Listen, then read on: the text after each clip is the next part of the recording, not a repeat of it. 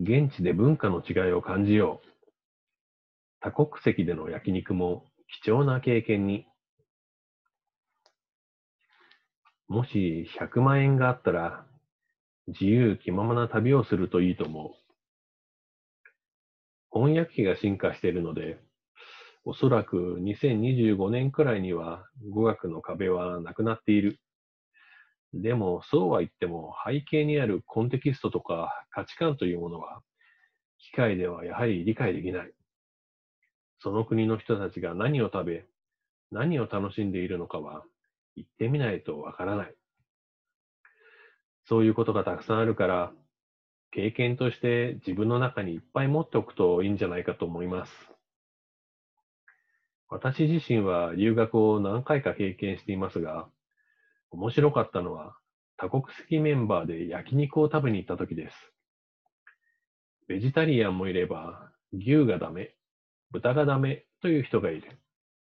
でも、みんながそれを理解していて、思考が合う者同士で固まって座るんです。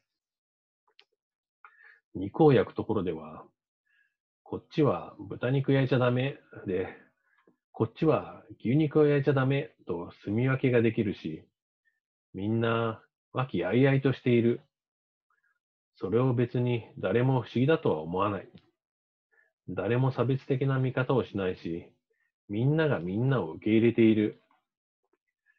インターナショナルってなんかこういう感じなんだなぁとその時に思いました。そういう経験が大事だと思うのです。木村直則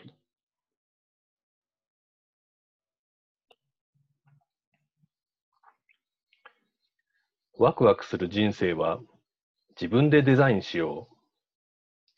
後悔しない人生を送るために、社会に出る前に、社会に出てからも知っておきたい生き方のヒント集。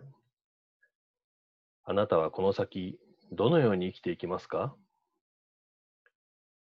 本書は、ダークサイドスキルの著者、木村直則さんと、花丸学習会の高浜正信さんによる、ますます不透明さを増す時代に、本気で働こうという若者たちを思いながら語り合った熱いメッセージです。